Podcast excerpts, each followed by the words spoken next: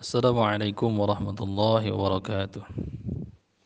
الحمد لله والصلاة والسلام على رسول الله. أشهد أن لا إله إلا الله وحده لا شريك له وأشهد أن محمدا عبده ورسوله لا نبي بعده. اللهم افتح لنا ولكم فتوح العارفين برحمتك يا أرحم الراحمين. اللهم صل وسلم وبارك على نبينا محمد صلى الله عليه وسلم. وآله وأصحابه وأزواجه وذريته وأهل بيته رضي الله عنهم ولمشايخنا ولجميع المسلمين والمسلمات والمؤمنين والمؤمنات الأحياء منهم والأموات وتابع بيننا وبينهم بالخيرات. رب اغفر وارحم وأنت خير الراحمين. ولا حول ولا قوة إلا بالله العلي العظيم. Baik ikhwati fillah rahimakumullah. Apa kabar semuanya? Ya, semoga antum semua dalam lindungan Allah Subhanahu wa taala dan penjagaan yang sempurna serta Allah berkahi kemudahan di hari ini insyaallah. Uh, mari kita mulai kajian kita dengan mengucapkan hamdalah pujian milik Allah Subhanahu wa taala pujian makhluk uh, kepada Allah pujian Allah kepada Allah dan pujian Allah kepada makhluk dan pujian kita kepada kita semuanya milik Allah Subhanahu wa taala maka uh, apa pun di dunia ini yang bersifat puji saling memuji semuanya adalah milik Allah Subhanahu wa taala salawat serta salam semoga tercurah limpahkan atas baginda Nabi sallallahu alaihi wasallam satu sosok jiwa yang sangat kita rindukan di dunia ini dan di akhirat kelak di pertemuan yang Allah Subhanahu wa taala janjikan. Baik, kajian pagi ini kita akan lebih uh, memperdalam atau mengenal lebih jauh tentang alam mereka itu alam jin. Kenapa kajian uh, tentang alam jin kita harus faham? Pertama agar kita tidak terjebak talbis, tidak terjebak tipu daya iblis, tidak terjebak terjebak uh, pada tipu daya syaitan ketika kita meruqyah. Karena banyak akhirnya para peruqyah yang berubah menjadi dukun karena mereka lebih mempercayai apa yang dikatakan oleh mereka jin-jin yang mereka keluarkan ketika uh, proses rukyah. Walaupun keluarnya tersebut biiznillah izin daripada Allah. Tapi di sana mereka syaitan dari kalangan bangsa jin memang berusaha untuk menggelincirkan akidah keyakinan orang-orang yang uh, memang bergerak di dakwah tauhid ini atau dakwah rukyah ini. Maka kita patut untuk mempelajari lebih dalam tentang seluk-beluk alam jin dan salah satu kitab yang menjadi rujukan para perukiah di tanah air ini untuk lebih mengenal jauh tentang alam jin dan membahas tentang seluk-beluk alam mereka di dalamnya yaitu kitab karya Syekh Wahid Abu Salam Bali kitab fenomenal kitab Fiqhatul Insi Miqyatul Insi Minal Jinni wa Syayatin Baik, uh, langsung saja kita bahas. Yang pertama, apakah jin makan dan minum? Dan di mana mereka tinggal. Banyak sekali hadis-hadis sahih yang menjelaskan tentang mereka bangsa jin juga sama seperti kita yaitu makan dan minum. Yang di antaranya ketika apa namanya Rasulullah SAW uh, eh, diculik. Artian diculik ini apa? Diundang, diundang oleh uh, bangsa jin dari kalangan uh, nasibain. Jadi golongan-golongan jin yang paling baik yaitu golongan jin kabilah nasibain pada waktu itu. Rasulullah menghilang di kerumunan sahabat dan sahabat cemas. Apakah uh, baginda Nabi diculik atau hilang atau bagaimana? Hingga malam itu adalah malam yang paling buruk bagi mereka para sahabat. Dan kenyataannya bukan diculik tapi memang Rasulullah SAW diundang untuk menjelaskan Al-Quran untuk membacakan Al-Quran kepada sekelompok uh, jin di masa itu. Dan di sana ada uh, dialog, dialog antara Rasulullah SAW dengan mereka. Dan setelah Al-Quran dibacakan, kemudian baginda Nabi SAW uh, menjelaskan bahwa makanan kalian adalah tulang belulang yang disembelih uh, atas nama Allah. Dan ketika tulang belulang ini ada di tangan kalian maka kalian dapati tulang belulang tersebut menjadi uh, penuh dengan isi berisi daging sama seperti sebelah dan kotoran-kotoran unta adalah makanan bagi hewan-hewan ternak kalian. Jadi di alam jin pun ada hewan-hewan ternak. Jadi di sana pun ada peradaban. Dan sebagian uh, riwayat menyebutkan bahwa dan keterangan para orang-orang yang pernah uh, diculik oleh uh, bangsa jin bercerita bahwa mereka di alam mereka di alam jin ada peradaban, ada kerajaan-kerajaan, ada menteri-menteri, ada ulama bahkan ada pesantren di sana pun, ada pendidikan-pendidikan, mereka pun belajar. Karena taklif syara ini memang uh, mengenai kita manusia dan juga mereka jin. Wa ma khalaqtul jinna wal insa illa liya'budun. Jadi mereka beribadah dapat uh, apa namanya mendapatkan ta'li syara sama seperti kita dibebankan syariat kepada mereka.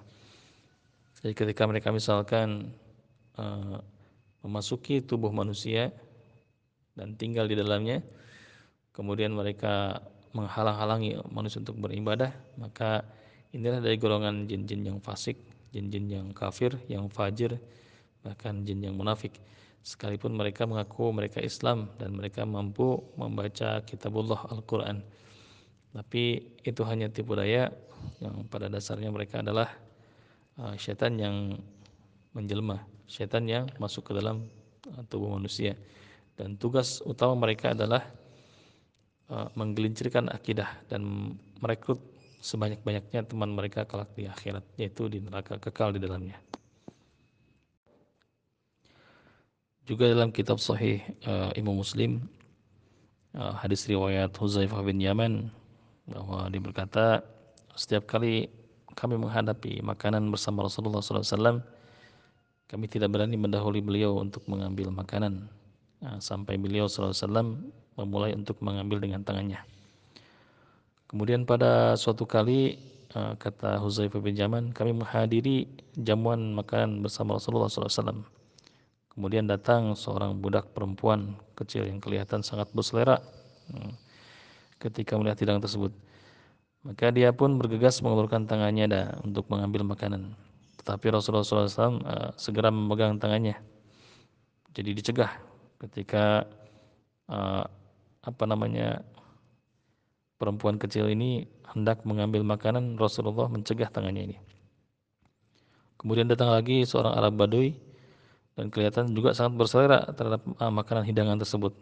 Uh, kemudian beliau juga menahan dan memegang tangan lalu bersabda, uh, sesungguhnya setan ikut makan memakan makanan yang tidak disebutkan nama Allah. Dia kemudian apa namanya? Beliau melanjutkan bahwa dia setan ini datang bersama hamba sahaya ini untuk memakan makanan ini. Maka aku pun memegang tangannya. Jadi ada uh, Allah berikan mukjizat kepada baginda Nabi SAW untuk melihat perkara-perkara gaib tanpa bantuan jin gitu. Maka uh, Rasulullah memegang tangan uh, hamba sahaya ini ketika hamba sahaya ini untuk apa namanya uh, hendak mengambil makanan. Maka ini jadi sunnah bagi kita semua ketika kita memakan, uh, ketika kita hendak makan bersama, uh, maka ucapkanlah Bismillahirrahmanirrahim. Bismillah agak dikeraskan suaranya, agar menjadi peringatan kepada yang lain untuk turut serta mengucapkan Bismillah ketika kita makan. Jangan sampai kita makan satu hidangan bersama-sama bersama dengan setan di dalamnya karena sahabat kita atau saudara kita atau keluarga kita yang makan di piring tersebut atau di nampan tersebut tanpa mengucapkan bismillah jadi setan ikut makan. Maka sunnahnya uh, ucapkan bismillah dengan bersuara agar yang lain pun teringatkan mengucapkan bismillah pula. Dan gunakan tangan kanan makan sambil duduk dan gunakan tiga jari. Dan agak di uh, perlama kunyahannya. Jadi apa namanya uh, adab-adab sunnah makan ini kita jaga agar uh, agar ada keberkahan di dalamnya. Dan biasanya makanan yang di sana di satu nampan misalkan kita makan dengan bismillah sedangkan yang ada salah satu yang makan tidak menggunakan dan mengucapkan bismillah dan setan ikut makan di dalamnya ini akan kurang berkahnya akan kurang berkahnya dan akan biasanya kalau kami dulu di zaman-zaman di pondok ini cepat menuju laparnya jadi berbeda keberkahan ketika kita makan misalkan sarapan pagi uh, sekitar jam 8 setelah kami uh, selesai kajian makan. Bismillah terlebih dahulu makan makan bersama. Walaupun satu nampan kecil berempat itu cukup sampai asar kuat si si perut ini. Karena memang adab dipakai. Dan memang e, kalau kita lihat makanan-makanan yang dimakan oleh baginda Nabi ini bukan makanan berat. Bahkan kemarin kita lihat bahwa e, pejuang di Palestina mereka cukup satu hari itu e, satu biji kurma dibagi dua satu untuk sahur dan satu untuk e, berbuka puasa masya Allah. Itu apa namanya? Bahwa makanan ini hanya sebagai uh, pesambung yang memberi kenyang adalah Allah Subhanahu wa taala bukan dari makanan. Yang memberi tenaga Allah bukan makanan. Maka apa namanya? Uh, bacakan bismillah sebelum kita makan. Maka syaitan akan putus asa dan tidak akan ikut makan bersama kita. Dan ini uh, rasa rasa kenyangnya itu tenaga itu cukup untuk sampai asar sampai sore. Bisa makan lagi. Jadi sehari dua kali pun cukup Nah, mungkin barangkali selama ini antum yang makannya berlebihan sampai empat kali lima kali satu hari bahkan ada sebagai gangguan yang orang yang memang gangguan dia makan sendiri itu satu bakul ada sama seperti itu. Nauzubillah. Maka periksa kembali keadaan hatinya. Eh, jangan-jangan ada sesuatu di dalamnya yang ikut makan. Karena memang uh, takaran untuk seorang manusia biasa ya seperti itulah cukup makan dua kali sehari maksimal tiga kali mungkin nah itu pun bukan makan makan berat yang sangat berat nah, maka uh, jaga perut kita. Insya Allah hati kita, hati kita akan terjaga. Nah, bahkan di hadis yang lain yang di hadis yang lain itu yang di Sahih Muslim ada hadis dari Jabir bin Abdullah radhiyallahu anhu bahwa beliau pernah mendengar baginda Nabi SAW bersabda, apabila seorang lelaki memasuki rumahnya, lalu dia menyebut nama Allah ketika masuk dan ketika makan, setan akan berkata kepada teman-temannya, tidak ada tempat penginapan dan makan malam untuk kalian. Jika dia memasuki rumahnya tanpa menyebut nama Allah, setan akan berkata kepada teman-temannya tadi, kalian bisa ikut menginap dan di dalamnya, uh, menginap di dalamnya dan, dan makan di dalam malam ini dan ketika makan uh, tidak menyebut nama Allah setan berkata kalian bisa ikut makan bersama mereka ini apa namanya menunjukkan bahwa mereka pun uh, ikut makan bersama kita dan tinggal bersama kita bahkan ada menyebutkan uh, mereka tinggal di atap-atap rumah tinggal di atap-atap uh, rumah kalau di rumah biasanya mereka tinggal di ruang-ruang yang kosong yang tidak digunakan ini apa namanya terkecuali memang ada benda-benda yang sifatnya menarik mereka atau menjadi favorit untuk mereka. Bukan berarti mereka tinggal di benda-benda tersebut. Benda apa saja, misalkan patung. Eh, kedua, bisa eh, lukisan-lukisan yang bernyawa atau foto-foto, foto utuh. Juga benda-benda pusaka, juga bisa raja-raja atau tulisan-tulisan yang tidak dimengerti maknanya yang ditempel di dinding-dinding, di tembok-tembok rumah yang digunakan sebagai tolak bala seperti aufak, wifik, terus juga uh, tilas mat dan lain sebagainya ditempelkan ini menjadi pengundang mereka. Bukan mereka tinggal di sana tapi mereka uh, betah ada itu di sana. Mereka sedikitnya punya hujah. Dan kalau misalkan uh, kita niatkan dan kita itikadkan bahwa benda tersebut di rumah di rumah kita ini memang membawa efek dan pengaruhnya maka mereka lebih lebih senang dan mereka mengetahui itu dari kabar-kabar yang disampaikan oleh korin dalam tubuh kita. Bahwa orang ini meyakini bahwa benda tersebut memiliki kekuatan. Mereka akan senang bahkan akan uh, memberikan seolah-olah ijabah. Seolah-olah keinginan yang diinginkan oleh uh, pemilik benda tersebut. Dan akhirnya uh, hari demi hari ada keyakinan yang lain dalam hatinya itu apa namanya ada kekuatan yang lain selain kekuatan Allah SWT yaitu di benda-benda tersebut. Dan mereka sangat senang sekali. Sehingga terjerumuslah kepada kesyirikan. Dan di akhir hayat naudzubillah orang-orang yang memiliki benda-benda ini tidak akan selamat kata Nabi. Tidak akan selamat yang orang-orang memiliki yang memakai tamimah dan membawa tamimah naudzubillah atas jenis jimat uh, ketika meninggal naudzubillah. Maka uh, kalaulah ada di rumah kita sebaiknya turunkan itu dan musnahkan kalau foto album di uh, dialbumkan. Benda-benda yang sifatnya ini senjata yakini dulu baru musnahkan. Apa cuma kalau misalkan kita musnahkan tapi keyakinan kita masih ada di benda tersebut. Nah tidak ada jin yang tinggal dalam keris tidak ada jin yang tinggal dalam batu akik. Tidak ada jin yang tinggal dalam batu. Orang menyebutnya ini penunggunya tidak ada. Mereka tinggal di tempat-tempat yang bernajis. Kalau misalkan mereka jinnya jin kafir di WC, di jamban, nah mereka tinggal di sana. Dan untuk jin-jin muslim biasanya di masjid-masjid, di musola-musola, di ruang-ruang kosong, di atap rumah, di jin muslim. Dan mereka makan dari sisa-sisa yang kita makan. Dari tulang belulang yang disebutkan nama Allah ketika menyembelihnya, mereka makan dengan makanan itu.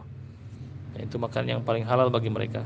Nah, lalu bagaimana kalau misalkan sesajen? Apakah mereka juga ingin makan makanan seperti makanan kita seperti kopi, teh, uh, makan apa namanya serutu, uh, juga bunga dan lain sebagainya.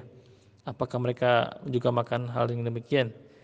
Nah ini sebetulnya mereka pun uh, apa namanya khusus untuk jin-jin Muslim mereka memakan makanan yang dihalalkan atas mereka. Dan bagaimana sama seperti orang-orang kafir, mereka orang-orang kafir eh, makan makanan apa pun tanpa batas ya tidak ada masalah mungkin bagi mereka. Ya, nanti berhisab dengan Allah swt di yamil akhir. Seperti makan kelelawar makan ular tidak masalah. Nah, maka kita pun sebagai manusia ada aturan. Aturan memakan makanan yang halal dan toyib halal secara uh, syar'i dan toyib itu baik. Tanah yang kita punya itu halal kalau kita makan ya, tentu tidak toyib itu namanya. Sendal ini punya kita ini sendal halal ini sendal tapi tidak toyib untuk dimakan nah gitu. Jadi halalan toyiban maksudnya yang halal menurut syar'i ini milik kita bukan hasil dari mencuri, menipu atau misalkan hasil dari gosob. Ini halal dan toyib. Toyib ini baik dari makanan-makanan yang memang disyariatkan seperti misalkan daging-daging yang disembelih hewannya atas nama Allah kedua apa namanya tidak memakan bagian-bagian dari tubuh hewan ini yang bernajis. Misalkan ini makan apa ini? Makan e, sesuatu yang najis di dalamnya. Misalkan darahnya alhamdulillah nah tidak toyib juga tidak halal. Nah, maka alam jin pun memiliki e, aturan e, taklib. Mereka makan makanan daging-daging yang dibacakan atasnya atas nama Allah ketika menyembelihnya mereka memakan tulang belulang. Yang ketika mereka pegang tulang belulang tersebut dipenuhi daging nah, kembali di alam mereka. Allah alam. Ini sebagaimana hadis Nabi SAW dan untuk makan makanan di luar itu seperti misalkan kembang atau bunga atau misalkan uh, apa namanya beras dan sebagainya yang ada di sesajen biasanya. Itu makan makanan mereka jin-jin kafir jin-jin yang memang tugasnya mereka adalah menggelincirkan akidah kaum muslimin kebanyakan atau manusia kebanyakan.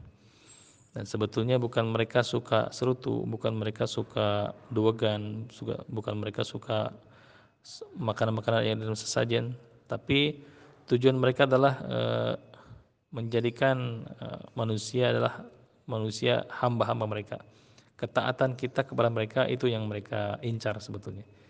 Ketika mereka ketika kita taat pada mereka sedikit demi sedikit akidah kita digelincirkan dan akhirnya di akhir hayat keyakinan kita bahwa kepercayaan kepada nenek moyang, kepercayaan kepada benda pusaka, kepercayaan kepada alam jin mampu apa, menolong mereka. Hmm. Nah, itu yang jadi tujuan. Nah, itu dalam kesyirikan sebagaimana surat Al-Jin kana mil kana ya kana kana rijal mil kana rijal minal insi ya'uduna bi rijal minal jinni fazaduhumul haqqa ada sekelompok uh, segolongan laki-laki dari kalangan manusia yang meminta pertolongan kepada laki-laki dari golongan jin. Fazadahum mereka jin ini tidak uh, menambah ketaatan malah menambah kesesatan kepada mereka. Nauzubillah, naudzubillah. Lindungi diri dan keluarga dari uh, tipu daya setan laknatullah Insya Allah kita lanjutkan di lain waktu tentang tempat tinggal mereka, bahasa jin dan apa saja makanan mereka. Barakallahu fikum. Allahumma inna na'udzubika min ilmi la yanfa' wa na'udzubika min qalbi la yakhsha. Subhanakallahumma wa bihamdika asyhadu an la ilaha illa anta astaghfiruka wa atubu ilaik. Assalamualaikum warahmatullahi wabarakatuh.